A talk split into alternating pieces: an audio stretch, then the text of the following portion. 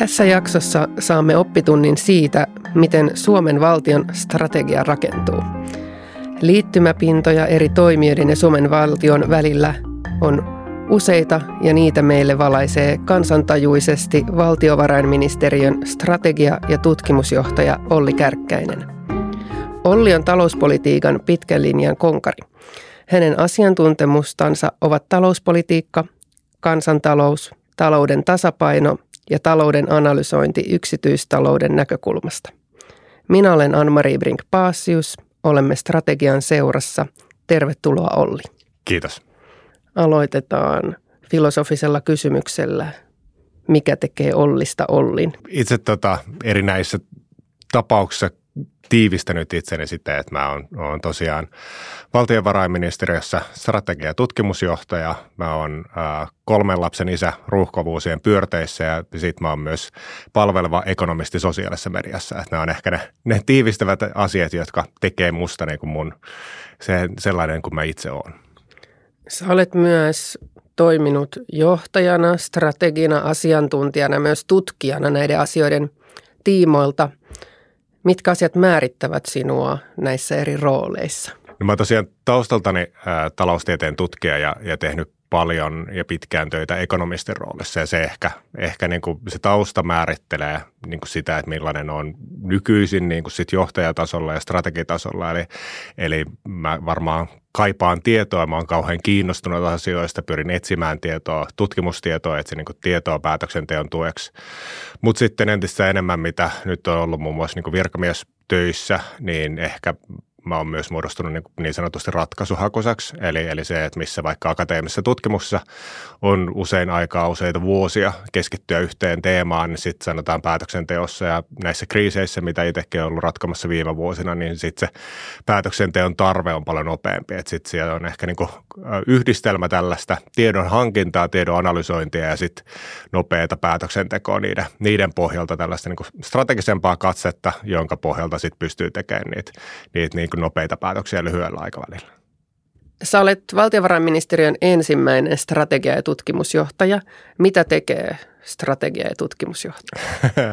ja tosiaan nyt on, on toiminut niin kuin strategia- ja tutkimusjohtaja tittelillä ää, viime vuoden toukokuusta lähtien ja siinä yhteydessä meillä, meillä tota, uusittiin valtiovarainministeriön työjärjestys, joka määrittelee sen, että mitä me tehdään ja niin kuin keskeisimmät virat siellä. Ja siinä yhteydessä, kun uudistettiin VM-johtamisjärjestelmää, niin nähtiin tarve tälle teille niin kuin koordinoivalle roolille, joka toisaalta katsoo hieman pidemmälle. Eli mun vastuulla on muun muassa meidän ennakointitoiminta ja sen kehittäminen, katsoa koko talon tutkimustoimintaa, eli sitä, että miten tuodaan niin kuin tietoa päätöksenteon tueksi, katsoa VM on kauhean laaja ministeriö. Meillä on talouspolitiikan lisäksi myös hallintapolitiikka meidän vastuulla, niin katsoa niin kuin niiden välistä yhteistyötä, vastata niin kuin meidän koko talon strategian kehityksestä, eli katsoa sitä pidempää aikaväliä. Ja sitten mä oon sanonut, että mun arkityössä mun titteli on monesti niin kuin hieno titteli ongelmanratkaisija, eli, eli niin kuin tittelini perusteella mä istun siinä kansliapäällikön viereissä huoneessa ja, ja kun tulee ongelma vastaan, joka ei suoraan osu ää, minkään yksittäisen yksikön vastuulle, niin sitten mä oon siinä huutoetäisyydellä, jotta mulla voi antaa ongelman. Mä kokoan sitten porukan miettiin niitä ratkaisuja siihen. Eli, eli ehkä juurikin yhdistelmä sitä, että, että, että pitkän aikavälin katsetta, sen pohdintaa ja sitten lyhyen aikavälin ongelmien ratkaisuja. Kuulostaa tarpeelliselta roolilta. no joo, sanotaan, että se on tarpeellinen rooli, mutta myös sellainen, joka ää, rajat on sen verran leveät, että välillä se vaatii sitä koordinointitehtäviä, että osaa sitten ohjata niitä asioita pois omalta pöydältä, koska oma työaika on kuitenkin rajallinen. Sinun näkökulmasta, mihin strategiaa tarvitaan? No se tarvitaan siihen, että muistaa se pitkä aikaväli suunnitelma lähtien sieltä, että aina välillä muistutetaan, että miksi me ollaan olemassa ihan niin kuin organisaatioina, yrityksinä, tässä tapauksessa ministeriöinä, valtiohallintona, mitkä on ne pitkäaikavälin tavoitteet ja, ja niin kuin kummuta sieltä, että sitten kun tehdään yksittäisen vuoden vaikka toimintasuunnitelmia, niin siinä kohtaa, että meillä on joku, johon nojata siinä, että mitä me tavoitellaan pitkällä aikavälillä. Ja se on sellainen, mikä jo pelkästään mä sanoisin, että strategiatyö, jossa strategia muodostetaan, toimintaa organisaatiossa on hyödyllistä. Ja se on sitten se niin kuin pohja, jonka, jonka pohjalta sitten niitä käytännön päätöksiä tehdään, jotta siinä arjen, arjen tiimellyksessä, jossa meilläkin on paljon sitä nopeiden ongelmien ratkaisuja, ne ei unohtuisi se niin kuin pitkäaikavälin tavoitteet, minkä takia me ollaan olemassa. Valtionhallinnon strategia on tänään aiheena. Valtavan tärkeä, mielenkiintoinen, jokaista Suomessa asuvaa koskettava aihe tässä jaksossa pureskeltavana 30 minuuttia aikaa. Mikä on Suomen valtion strategia? Meillä ei varsinaisesti ole yksittäistä niin kuin Suomen valtion strategiaa. Sanotaan, että lähimmäksi niin kuin nimenomaan valtion strategiaa tai pidemmän aikavälin suunnitelmaa menee sitten hallituksen hallitusohjelma. Ää, eli se, mitä meillä on, meillä on niin koko julkisen hallinnon ää, uudistamisen strategia tehty viime hallituskaudella ja, ja nykyistäkin hallitusohjelmasta, että se löytyy kirjaus sen julkisen hallinnon strategian päivittämisestä, ajantasaistamisesta ja sen toimintasuunnitelman muodostamisesta. Ja tässä täytyy muistaa, että meidän niin julkinen sektori ja julkinen valta on niin valtion lisäksi meillä on kunnat ja nyky, nykyään myös hyvinvointialueet. Eli se, että miten, miten niin julkinen sektori vaikuttaa meidän elämään, niin tulee useamman kautta. Ja tämä julkisen hallinnon strategia oli sellainen, joka tehtiin yhteistyössä sit kuntien kanssa. Ja se, siinä haettiin tällaista niin pitkän aikavälin, että miten miten meidän niin julkinen hallinto uudistuu, mitkä on ne niin lähtökohdat, mitkä on ne pitkäaikavälin strategiat ja, ja sitten katsoo niin sitä pidempää aikaväliä koko julkisen hallinnon näkökulmasta. Sitten meillä on hallitusohjelma, joka katsoo niin valtion neuvoston tavoitteita sille nelivuotiskaudelle. Ja sitten meillä on ministeriöiden omat strategiat, eli me VMssä reilu puolitoista vuotta sitten päivitettiin meidän oma niin sanottu päästrategia, joka on tehty niin kuin virkamiesvetoisesti, että siinä ei ole poliittista ohjausta, vaan se lähtee siitä, että yli hallituskausien, että mikä VMn tarkoitus on ja minkä takia me ollaan olemassa. Ja, ja sitä on nyt sitten päivitetty. Muun muassa tehtiin ensimmäinen, meidän ensimmäinen niin kuin ilmasto- ja luontostrategia, joka katsoo sitä, että miten valtiovarainministeriö ää, toimii niin kuin, ää, ilmastonmuutoksen ja luontokadon kysy- tyylissä kysymyksissä. Luettelit näitä erilaisia toimijoita valtion sisällä, joilla kaikilla on omia strategioita ja eri näkökulmia strategioiden luomiseen. Miten nämä eri strategiat suhtautuvat toisiinsa?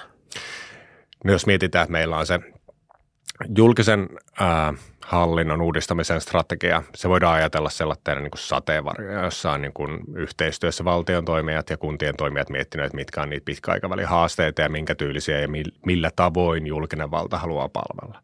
Ja sitten ministeriöiden strategiat kumpuaa osin siitä, mutta ne on niin kuin omista lähtökohdista tehty, että, että kullakin ministeriöllä on oma, oma strategiansa eikä niitä varsinaisesti nyt ainakaan itse on nähnyt, että olisi niin kuin yhteensovitettu ministeriöiden kesken, että se lähtee sieltä ministeriöiden omista roolista. Mutta meidän arkityössähän sitten hyvin paljon näkyy se niin kuin hallitusohjelma. Eli se on se, joka antaa sen niin kuin isoimmat nuotit toiminnalle sen nelivuotiskauden aikana. Eli se on se, josta, josta lähtee, että mikä menee niin kuin sanotaan prioriteettina ja resurssikysymyksessä menee ed- ensisijaisesti, on se, että mikä, mikä, mitä hallitusohjelmasta kumpuaa. Meidän omista strategioista sitten totta kai kumpuaa muun muassa se, että aina vaalien alla – ministeriöt tekee yhdessä ja erikseen tällä teitä niin virkamiespuheenvuoroja. VM-virkamiespuheenvuoro on ehkä niin kuin saanut ehkä isoimman julkisuuden siitä, jossa me kerrotaan virkanäkemys siitä, että mitkä sitten seuraavalla nelivuotiskaudella olisi niitä isoimpia kysymyksiä. Ne ehkä kumpuaa sitten taas sieltä niin kuin meidän omasta strategiasta ja meidän omasta ennakointityöstä. Eli vaikka nyt on tämä julkisen hallinnon uudistamisen strategia, joka ulottuu vuoteen 2030 asti, niin käytännössä sitä suuntaa määrittää tämä nelivuotiskausi, mikä on määritetty hallitusohjelmassa. Käytännössä näin ja myös, myös se, että hallitusohjelmastahan löytyy senkin osalta sit, ää, kirjaus siitä, että se julkisen hallinnon strategia tällä hallituskaudella sit päivitetään, ajantasaistetaan ja tehdään siitä toimintasuunnitelma. En usko, että ne isot kysymykset, mitkä siellä on taustalla, niin kuin luontokatoon vastaaminen, ilmastonmuutokseen vastaaminen tai tietoon perustuvan päätöksenteon tukeminen, niin hallinto niin kuin sieltä mihinkä muuttuu, mutta sitä niin kuin tarkastellaan. Mutta se, tämä niin kuin ministeriöiden työ on, on, on sinänsä tasapainottelua, että meillä sinänsä se tahtotila yleensä vaihtuu neljän vuoden välein, kun tulee se poliittisesti valitut päätöksentekijät, joilla on sitten, meillä on se niin demokratian kautta siellä vaaleissa tehdään ne arvovalinnat, jotka ohjaa sitä Suomen suuntaa seuraavaksi nelivuotiskaudeksi. Ja väistämättä se aiheuttaa sen, että joku voi nähdä tämän niin kuin päätöksenteon sitten poukkoilevana, koska aika usein käy niin, että neljän vuoden välein niin kuin suuntaa muutetaan, että ei ehkä niin kuin astuta samaan suuntaan, ehkä tehdään sivuhyppyä joskus hypätään niin kuin taaksepäin tai käynnistetään siitä, että mitä edellisen hallituksen esityksiä perutaan, niin se ehkä voi, voi, voi näyttäytyä siltä, että tällaista niin kuin strategista pitkän aikavälin suuntaa ei on vaikea löytää, mutta se johtuu ihan siitä, että tämä on niin kuin meidän demokratian luonne, että ei, me ollaan, on suhteellisen vähän instrumentteja, joilla pystytään tekemään sitten, niin kuin jos mietitään tällaista 20 vuoden tai 15 vuoden suunnitelmaa. Eli tuommoista yhteistä pohjaa tai perustusta olisi haastavaa löytää, joka kestäisi yli vaalikausien? No näistähän aina puhutaan ja, ja sen sellaisten tarpeita ja, ja se taho tai me, instrumentti, mitä kautta sellaista voitaisiin niin kuin muodostaa, niin kuin parlamentaarinen yhteistyö ja parlamentaarista kometoista on paljon puhuttu. Ja yksi instrumentti, mikä meillä on käytössä, on, on siitä eduskunnan tulevaisuusvaliokunta, joka, joka sitten katsoo nimenomaan tällaista pitkän aikavälin suunnitelmaa, mutta se on ehkä ainakin nykyisellään vähän kaukana siitä käytännön päätöksenteosta. Eli kun se on valiokunta, joka ei tee käytännössä se ei käsittele hallituksen esityksiä, vaan siellä, no, siellä mietitään nimensä mukaisesti sitä tulevaisuutta pitkällä aikavälillä.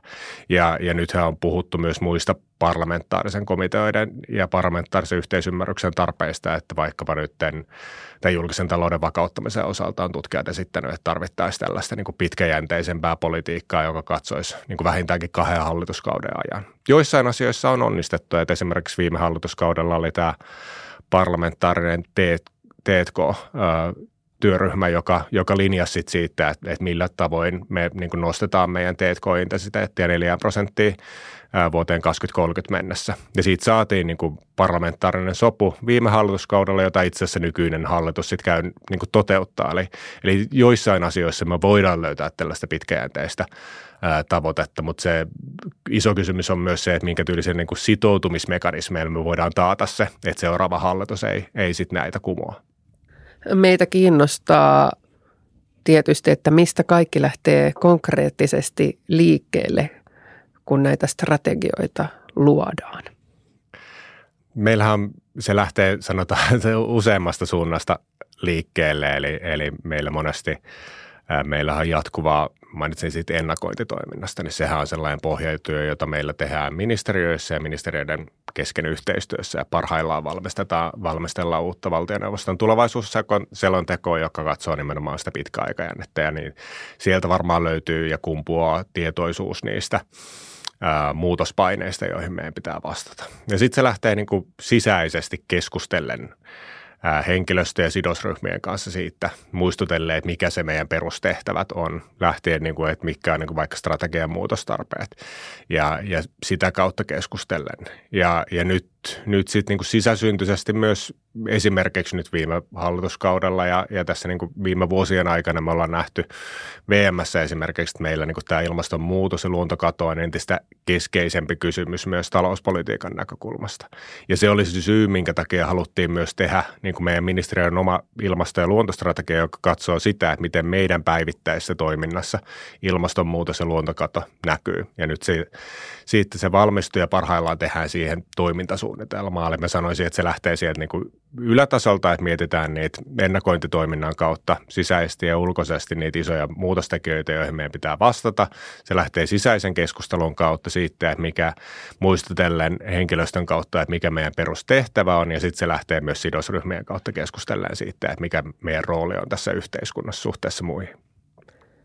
Minkälaisia vaatimuksia valtionhallinnon strategioille on lähtökohtaisesti alussa? Mitä täytyy ehdottomasti ottaa huomioon? Tuleeko jotain rajauksia vastaan?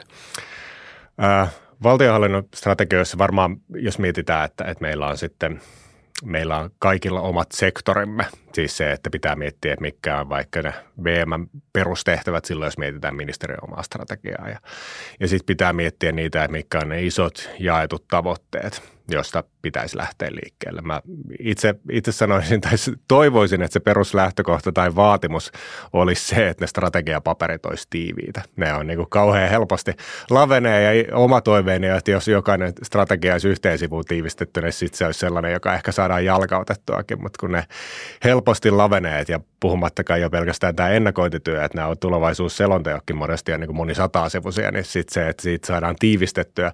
Mun mielestä se, että jos sen pystyy tiivistämään niin yhteen sivuun, niin sitten se on niin kuin tarpeeksi sellaisella strategisuuden tasolla, että sitä pystytään sitten viemään. Että tämä on, koska se strategiatyö helposti lähtee laveneen, niin mä itse pidän sellaista niin kuin tiiviimmästä ilmaisusta, joka, jossa pystytään se, koska se vaatii sitä niin kuin työstöä, me pystytään tiivistämään se oleellinen ja oleelliset tavoitteet niin kuin lyhyen, lyhyen pätkään tai muutamaan kuvioon. Me olemme aikaisemmin keskustelleet tässä siitä, että onko mitään yhteistä lähtökohtaa, mihin eri strategiat eri valtionhallinnon elimissä perustuvat ja nyt tuli, tuli tämän laajuus haasteen esille – niin onko mitään sisältövaatimuksia? Mitä strategiaan otetaan mukaan? Kuinka luova saa olla? Mä sanoisin, että, että jotta, jotta strategia on aidosti hyödyllinen, niin sen pitää olla sellainen, joka ohjaa sitä työtä käytännössä. Ja silloin se pitää olla, että mä itse olen ekonomisti, niin mä tykkään siitä, että, että, että sen niin kuin puhutaan, että strategiatyö on sitä lavealla pensselillä maalaamista, mutta sen pitää olla sellaista, että sieltä pystytään sitten ottaa ne yksityiskohdat ja, ja ne niin kuin, sieltä pystytään johtamaan ne käytännön toiminta ja se pystyy johtamaan sitä meidän, meidän käytännön toimintaa. Ja, ja sen takia mä sanoisin, että ne ää, mitä itsekin muutamien ministeriöiden strategioita lukenut, ne on niin kuin, ei ne kaikki ole yhdestä puusta veisty. Kukin ministeriö tekee ne omista lähtökohdistaan, mutta periaatteessa tämä niin kuin valtioneuvoston muun muassa yhteinen yhteistyö niin kuin ennakoimintitoimissa pitäisi taata se, että meidän niin perustilannekuva esimerkiksi ää, muutoksen ajureista on yhteinen. Ja sehän takaa sen, että meidän pitäisi, ää, koska tässä kaikessa tavoitteena on se, että me kaikki muun muassa ministeriöt ja sitten toki myös kunnat ja hyvinvointialueet niin kuin ajettaisiin samaan suuntaan, vaikka luonnollisesti näiden välillä aina välillä on, on sitten vähän erimielisyyttä siitä, että miten ja kenen toimesta pitäisi tehdä. Laajennamme näkökulmaa tässä jaksossa valtion strategiaan Olli Kärkkäisen johdolla. Valtio on perusteellinen perusasia, joka vaikuttaa jokaisen elämään joka päivä. Kyse on ihmisyhteisöstä, joka toimii määrätyllä alueella, tässä tapauksessa Suomen rajojen puitteissa, ja käyttää valtaa sen sisällä – Valtiolla on eri ulottuvuuksia, poliittinen, alueellinen, hallinnollinen, oikeudellinen, taloudellinen ja nämä eri ulottuvuudet limittyvät toisiinsa. Miten näin monialaista kokonaisuutta kuin valtio voidaan selkeästi ja vakuuttavasti määritellyllä strategialla viedä eteenpäin ja tässä olisi vielä huomioitu kaikki ne ulottuvuudet, sidosryhmät, nykyiset tarpeet, tulevaisuuden tavoitteet. Kuulostaa todella kunnianhimoiselta projektilta. Siitä se on ja se, sanotaan, että se on, ää, käytännön työssä sanoisin, että se on kaunis ajatus, että meillä olisi se niin kuin yhteinen strategia, jota kaikki noudattaa, joka vie meitä yhteiseen suuntaan. Mä sanoin, että me löydetään niin kuin niitä yhteisiä tekijöitä ja niin kuin peruslähtökohtia, joka – niin valtion toiminnalla tai yleisesti julkisen vallan toiminnalla pitää olla. Että se pitää olla esimerkiksi se niin hallinnon avoimuus on sellainen, joka on niin hyvin peruslähtökohtia siitä, että miten, miten me toimintaa tehdään. Tai esimerkiksi tietoon perustuva päätöksenteko on sellainen niin hyvin laajasti jaettu näkemys. Mutta sitten se, että, että mitkä on vaikka niitä yhteiskunnallisia haasteita, ja miten niitä painotetaan, niin tässä mennään siihen, että osa näistä kysymyksistä itse asiassa on arvovalintoja. Ja sitten se on sellainen asia, johon me taas aina neljän vuoden välein mitataan uudestaan, että mitkä meidän yhteiskunnan arvot onkaan, että miten me näitä osittain ristekkäisiä tavoitteita tai haasteita painotetaan. Ja se, sen takia ne niin kuin peruslähtökohdat, vaikka just se avoin toiminta, ää, isot yhteiskunnalliset haasteet, ää, tietoon perustuva päätöksenteko, ne niin kuin jatkuu hallituskausien yli ja, ja niin kuin hallinnon alojen yli, mutta meidän täytyy ottaa huomioon se, että tässä niin kuin julkisessa hallinnossa on arvovalintoja, että mikä erottaa sitä vaikka niin kuin yritysten toiminnasta on se, että meillä tietyllä tavalla niin kuin ylin, ylin hallitus ja, ja johto vaihtuu neljän vuoden välein ja sitä kautta ne tavoitteet voi osittain vaihtua aina neljän vuoden välein. Tämä oli hyvin avaava vertauskuva, sillä kyllähän organisaatioissakin on totuttu siihen, että kun johto vaihtuu, niin organisaatiomuutos on yleensä edessä. Niin tosi hyvä vertauskuva tähän väliin, miten sitä voisi sovittaa siihen omaan arkipäivään, että miten se valtion hallinnossa myös toimii. Julkisessa keskustelussa näkökulma on yleensä erittäin tuttu ja se koskee budjettia ja resursseja.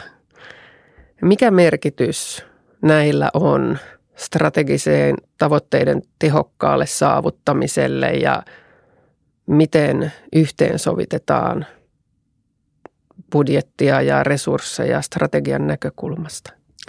No se lähtee, sanotaan, että me tehdään esimerkiksi meidän ministeriössä, niin kuin monissa muissakin ministeriöissä tehdään ää, johtamista tulosten ja tavoitteiden kautta. Eli joka vuosi me tehdään niin kuin ministeriölle koko talolle oma tulossopimus, jossa on määritelty niin kuin seuraavan vuoden tulostavoitteet ää, ja niille mittarit. Ja ne kumpuaa kahdesta paikasta. ne kumpuaa siitä meidän omasta pitkän aikavälin strategiasta ja ne kumpuaa osin hallitusohjelmasta. Ja tämän pohjalta sitten jokaiselle osastolle tehdään omat tulostavoitteet, jotka kumpuaa taas, siellä on niin viittaukset suoraan, että miten nämä edistää meidän niin strategisia tavoitteita, miten nämä edistää hallitusohjelman tavoitteita. Ja sitten niille on parhaansa mukaan myös mittarit. Ja nämä näkyy myös siinä kohtaa, kun me mietitään sitten esimerkiksi resurssien jakautumista. Niin tässä, tässä niin kuin kuten sanoin, niin se tasapainottelee kaksi asiaa, eli meillä on ne pitkäaikavälin strategia ja sitten meillä on hallitusohjelma. Ja luonnollisesti hallitusohjelman toteuttamiseen ajetaan sitten niitä, niin kuin ne priorisoidaan resurssien kautta. Mutta sitten meillä on ne pitkäaikavälin strategiset tavoitteet ja sitten toki mikä meitä määrittää isosti on myös se, että meillä on pohjalla niin sanotusti lakisääteiset tehtävät, jotka syö jo niin kuin aika iso osan sitten niin kuin perusresurssista, joita yksinkertaisesti ei voi jättää toteuttamatta. Mutta, mutta kyllä mä näkisin, että se, miten se jalkautetaan sekä resurssien jakautumiseen että, että sit niin kuin toiminnanohjaukseen on se niin kuin meidän sisäinen tulossopimusprosessi, jossa sitten mietitään sekä meidän talousstrategia, hallitusohjelma ja sen lisäksi esimerkiksi nykyään me aina mietitään talon tavoitteiden osalta siellä on myös kohta, johon kirjataan, että miten ne edistetään taas niin kuin YK Agenda 2030 tavoitteita. Eli meillä on sitä kautta myös nämä niin kuin pitkäaikavälin kestävän kehityksen tavoitteet pyritty viemään mahdollisimman lähelle sitä arkityötä. Ja se, se on sitä niin kuin vaatimusta, mitä aikaisemmin puhuin, että jotta strategialla on hyötyä tai, tai niin kuin merkitystä, niin sitten se pitää viedä sinne käytännön tasolle. Ja tämä niin kuin tulossopimusprosessi ja, ja sitä kautta se johtamisjärjestelmä on se, miten me pyritään – varmistuun siitä, että strategia on muutakin kuin vain paperi, että se näkyy siellä käytännön työssä. No strategiaa arvioidaan ja sen onnistumista yleensä jälkikäteen. Minkälaisia mittareita tai seurantamekanismeja teillä on käytössä? Halusin sanoa, että meillä on kauhean hienot ja, ja niin kuin pitkälle kehitetty seurantamenetelmä, mutta valitettavasti mä en ehkä ihan pysty sanoa. Niin, ää, strategia, meidän strategia uusittiin ennen kuin mä aloitin tässä nykyisessä tittelissäni ja, ja tota, mä oon nyt tässä ollut, ollut sitten toukokuusta lähtien itse asiassa iso osa ajasta mennyt, mennyt siinä aikana hallitusneuvotteluissa, hallitus, ää, neuvotteluiden tukemisessa ja nyt, nyt mun vastuulla on myös meillä hallitusohjelman toimeenpano ja sen seuranta, että me rakennetaan sinne instrumentteja, että miten nähdään, että miten ne hallitusohjelman tavoitteet ää, varmennetaan ja, ja, ja saadaan seurattua sitä päätöksentekoa. Ja tämä ehkä niin kuin meidän oma strategian seurantamekanismi, joka on niin kuin mun vastuulla, niin on ehkä jäänyt odottaa aikaa, että mulla on siihen käyttää hieman enemmän niin kuin pohdintaa. Se, se, mitä me tehdään, on, on nimenomaan, niin kuin mä sanoin, että se strategia kumpuaa sinne yksittäisten vuosien niin kuin tulostavoitteisiin. Ja niihin on sitten aina niin kuin mittarit siltä osin, että mitä me tavoitellaan niin, kuin, niin konkreettisesti kuin on mahdollista. Ja niitä seurataan niin kuin sit jälkikäteen vuositasolla, että miten ne on toteutunut. Ja niistähän periaatteessa pitäisi, pitäisi muodostua sitten sen koko strategian seuranta, sen niin kuin yksittäisten vuosien toimintasuunnitelmien kautta. Että sellaista suoraan niin kuin meidän vaikkapa koko talon strategian toteutumista toteutumisseurantaa tällä hetkellä ei automaattisesti ole, mutta mä itse näen, että se tästä niin kuin vuosittaisten tulostavoitteiden kautta periaatteessa muodostuu. Kyllä jossain kohtaa luonnollisesti tehdään taas meidän strategian välitarkastelu, sen päivitystarkastelu, että vastaako tämä edelleen niin kuin niitä tavoitteita, mitä meillä on, mutta se ei ole ehkä, ehkä ihan vielä ajankohtaista. Miten te arvioitte sitten erilaisia yhteistyösuhteita, jotka palvelisi valtionhallinnon näkökulmasta näiden strategisten tavoitteiden toteutumista? Minkälaisia yhteistyösuhteita hallinnolla on? No meillähän siis sen lisäksi, että me ohjataan meidän ministeriön toimintaa, niin meillähän on paljon virastoja, joita me tulosohjataan, että meillä on, niin se on hyvin laaja kenttä, mikä on VM alaisuudessa vajaa parikymmentä virastoa ja siellä on niin kuin hyvin erilaisia toimijoita, että meillä on esimerkiksi on, on verohallinto, on tulli, on, on DVV, tämän tyylisiä tahoja. Sitten meillä on tutkimuslaitos niin kuin VAT, meillä on tilastokeskus. Ja nämä on ne, jotka periaatteessa meidän pitää myös ohjata, että ne vie ää, omaa toimintaansa. Me, me asetetaan niin kuin tulossopimusten kautta sitten heille tavoitteita, joissa ohjataan, että he vie sitä oikeaan suuntaan. Että on tämä niin kuin koko valtionhallinnon, jos mietitään niin kuin valtio, niin sitten täytyy muistaa ministeriön lisäksi niin kuin tulosohjauksen kautta nämä, nämä virastot. Ja sitten luonnollisesti tällä hetkellä myös, myös me ohjataan monella tavoin, niin kuin meillä on kuntien kautta VMS on niin kuin esimerkiksi kuntien valtionosuuksien kautta meillä on läheinen yhteys siihen, että meillä on niin kuin budjetin ja taloudellisten keinojen kautta pyritään ohjaamaan yhteistyössä kuntien kanssa sitä, että se niin kuin julkinen hallinto toimii. Ja nyt myös tämä hyvinvointialueiden taloudellinen ohjaus siirretään tällä hallituskaudella niin kuin VM-alaisuuteen. Eli, eli sitä kautta meillä on niin kuin monissa kohtaa on niin kuin taloudelliset instrumentit ohjata, mutta mut se vaatii myös sitten niin kuin vastuuta, että se sidosryhmien kanssa yhteistyössä pitää käydä keskustelua, että mikä on se suunta, mihin me halutaan viedä. Ja sitten katsotaan ne instrumentit, että miten siihen suuntaan ohjataan. Mutta tähän, jos mietitään vaikka kuntakenttää, niin meillä on niin hyvin laaja joukko. joukko ja parhaillaankin just keskustellaan siitä mm, kuntien autonomiasta ja puhutaan normien purkutalkoista siitä, että kuinka paljon niitä halutaan ohjata valtiojohtoisesti, jolloin kaikki toimii sama, samalla tavalla ja kuinka paljon niille halutaan sitten vapauksia taas niin toimia hieman eri tavalla, että missä ne riippuen siitä, minkä tyylisiä kuntia. Tämäkin on väistämättä vähän tasapainottelua. No tässä tasapainottelussa tulee kysymykseen sitten johtaminen ja miten strategiset päämäärät toteutuvat, kun ihmisyhteisöä johdetaan. Kuinka tässä vaikka sinun työssäsi näkyy se, että johtamistyylillä ja organisaatiokulttuurilla tavoitellaan sitten strategisia päämääriä? Se vaatii sitä aktiivista keskustelua ja aktiivista niin kuin, kuten mä itse sanon, että strategiatyö tai ennakointityö, niin, niin sit, kuten sanottu, meillä on iso osa, suuri osa ihmisiä, jotka tekee niin kuin hyvin arkisia asioita tai keskittyy siihen lyhyen aikavälin ongelmien ratkaisuun. Meillä on lakiesityksiä, mitä pitää antaa. Meillä on paljon asioita, mitkä pitää ratkoa EU-puolelta tehtäviä asioita. Ja, ja niissä – sanotaan, että sieltä, itsekin sieltä puolelta katsoneena, niin tämän tyylinen niin kuin strategiatyö tai ennakointityö saattaa näyttää sellaista niin kuin arkista työtä enemmänkin niin kuin haittaavalta tai sen päälle tulevalta asialta. Niin se on ehkä syy, minkä takia itse on pyrkinyt siihen, että meidän pitää jokaisessa kohdassa pyrkiä perustelemaan sitä, että minkä takia tätä tehdään ja miten tämä näkyy siinä käytännön työssä.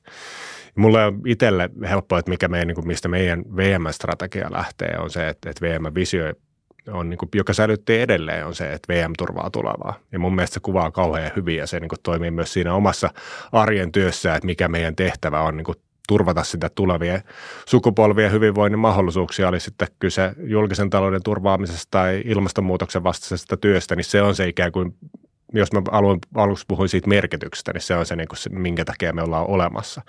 Ja sen niin kuin konkretisointi sieltä strategian kautta siihen, että jokainen muistaa sen siinä niin kuin päivittäisessä työssä, niin se on se, niin kuin, mit, mit, mikä on meidän johtamisjärjestelmän tehtävä. Ja se kumpuaa sieltä tulostavoitteista, mutta myös siitä ihan niin kuin ar, arjen niin kuin johtamistyössä, että välillä muistutella taas aina siitä, että mikä helposti unohtuu siinä arjen työssä, että miksi me oikeasti ollaan olemassa ja mikä, mikä meidän tavoite tällä kaikella tekemisellä on riskien hallinta ja tämmöinen varautuminen on keskustelun aihe, jota ei voi välttää, kun puhutaan strategiasta.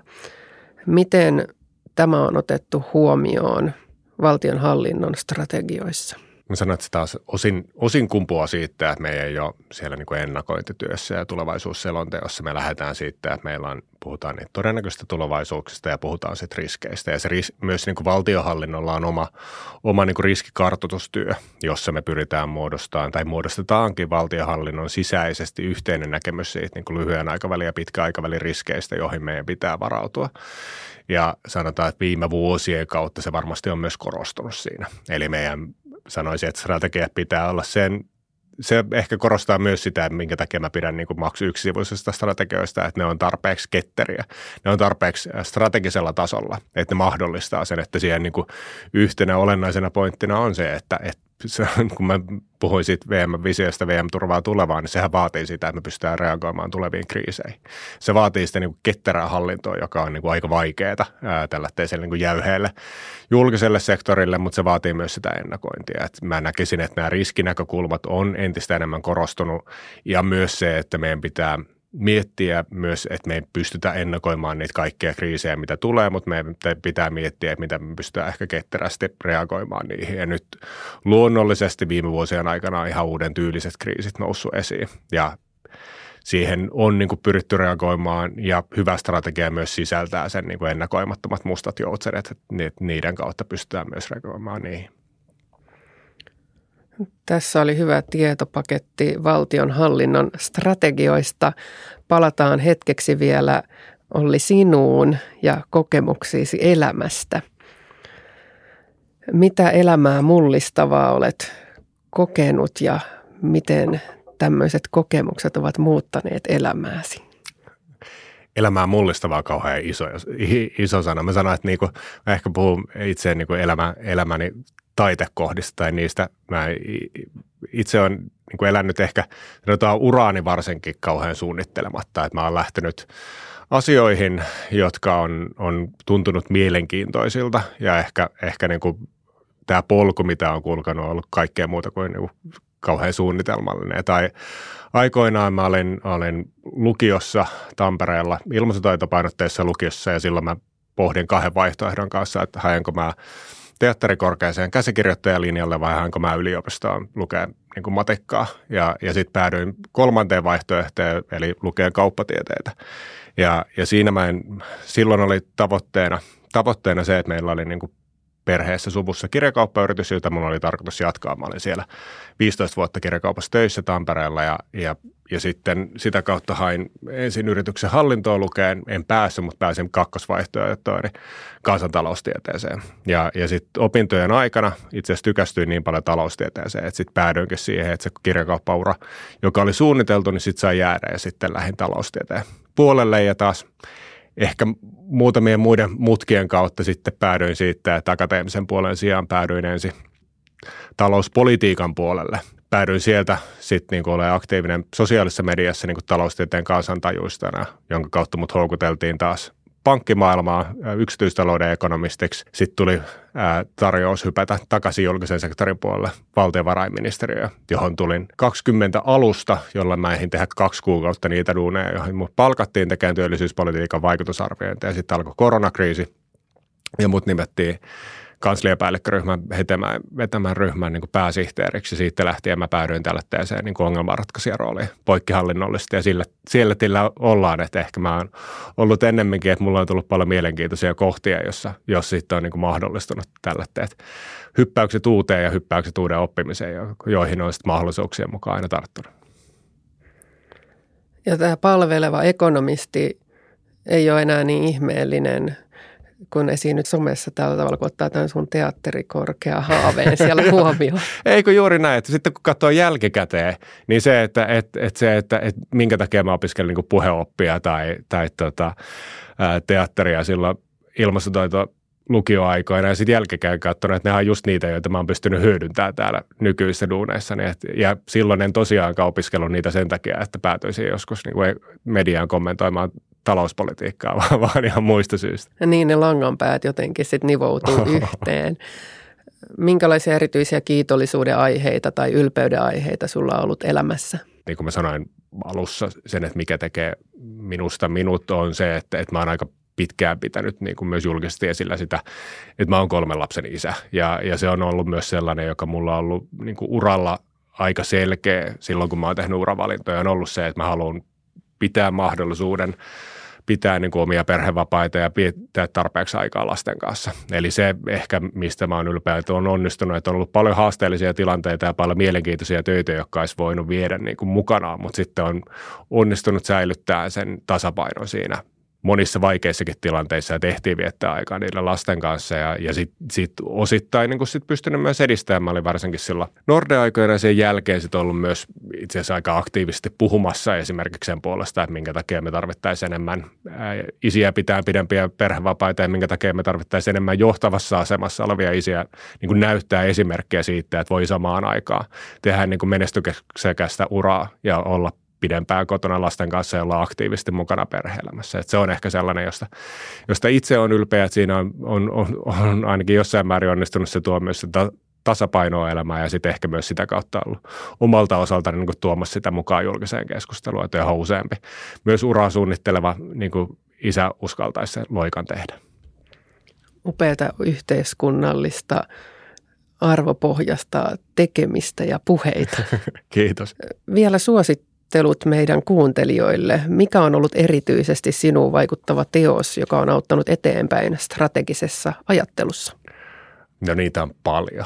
Viimeaikaisesti, jos mietitään, niin kuin sanotaan tietokirjallisuuden puolelta, Kirsipihan kirja Millään ei ole mitään merkitystä, paitsi jos on, joka mun mielestä käsittelee kauhean hyvin ää, sekä niin kuin organisaatioiden, yritysten että yksittäisten ihmisten näkökulmasta siitä, että mikä, mikä on merkityksellistä ja miten se merkityksellisyys pitäisi näkyä siinä omissa päätöksissä ja yrityksen päätöksissä. Sitten toinen mä itse pyrin, no kirjakauppataustani takia myös lukee aika paljon niin kuin kaunokirjallisuutta ja siitä ehkä niin kuin tähän linkittyen voisin suositella vaikka Emily St. John Mandelin kirjaa Lasihotelli, joka käsittelee finanssikriisiä, mutta vähän laajemminkin ihmisiä ja siitä, että miten me onnistutaan valehteleen itse itsellemme. Mutta sanoisin, että tasapainottelu tietokirjallisuuden ja kaunokirjallisuuden välillä on sellainen, joka ainakin oman pääni pitää kunnossa. Kultainen keskitie. Juuri näin. Kiitos Olli Kärkkäinen, kun jaoit meille asiantuntijuuttasi valtionhallinnon strategioista. Kiitos.